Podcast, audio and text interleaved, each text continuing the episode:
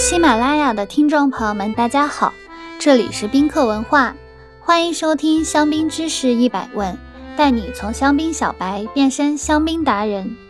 今天我们来讲一讲香槟酿造的七个葡萄品种。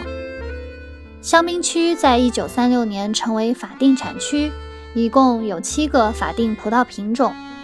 如今主要种植黑皮诺、莫尼耶、霞多丽这三个葡萄品种，它们的种植面积总和达到了百分之九十九点七，而其他四个法定品种白皮诺、灰皮诺、阿巴纳和小美叶被称为遗忘的品种。总和只占香槟产区种植面积的百分之零点三。这些年，随着气候变暖和香槟多样性的需求，种植面积有小幅增加。本期节目，我们主要来讲一讲酿造香槟的三个主要品种。首先，我们来介绍霞多丽，法语为 Chardonnay，作为今天全球最知名的白葡萄品种之一。霞多丽忍受严寒、发芽早的特性使其成熟得更快。它的果实颗粒小，就像弹珠一样松散地组成一串串葡萄。日趋成熟时，它的表皮会从青绿、黄绿、金绿逐渐变化至茶色、琥珀色。用不锈钢桶酿制的霞多丽，代表酒庄有萨隆、皮埃贝戴赫等。入口干净清爽，突出产地的矿物气息。橡木桶酿制的霞多丽香槟酒，则会在花香之余出现坚果、烤面包、香草、黄油等气息。成年后会有更明显的咖啡、菌类香气。代表酒庄有 Jacques c l o s Coog、Villemar 等。接下来我们来讲红色葡萄品种。黑皮诺，Pinot Noir。黑皮诺，哪怕是对葡萄酒不甚了解的朋友，也能说出一些与它息息相关的词语，甚至侃侃而谈。黑皮诺是个娇贵的贵族品种，发芽较早，容易受到春季霜冻的影响，还怕冷怕湿，因此果农们将它主要种植在兰斯山脉和巴尔山坡地区。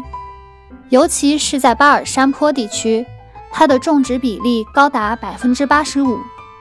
以黑皮诺为主的香槟通常比较饱满，而尤其酿造的黑中白香槟香气丰富，结构感强，酒体饱满，充满能量。早期会有熟苹果和红色水果等香气，成年之后会出现迷人的干果、杏仁、板栗。蜂蜜和无花果酱等气息。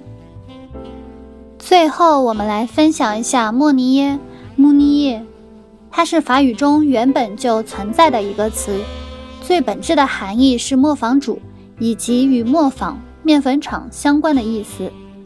那么问题来了，磨坊主跟酿酒用的黑葡萄是怎么联系上的呢？原来莫尼耶的叶子上覆盖了白色的绒毛。就像撒上一层磨好的面粉。与被人们称为贵族品种的霞多丽和黑皮诺相比，莫尼耶更加接地气。莫尼耶最大的特征是早熟和晚发芽，如此才能抵抗香槟区常见的霜冻。其实，早在1958年，香槟区百分之四十七种植的葡萄都是莫尼耶。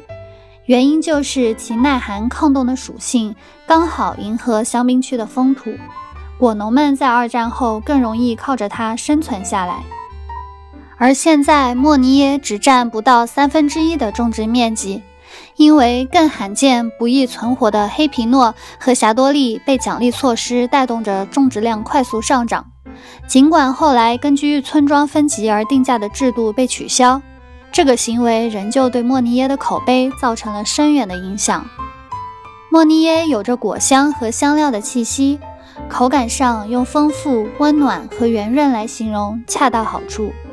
成年后的莫尼耶口感顺滑，能散发出水果蛋糕、杏干和蜂蜜的味道。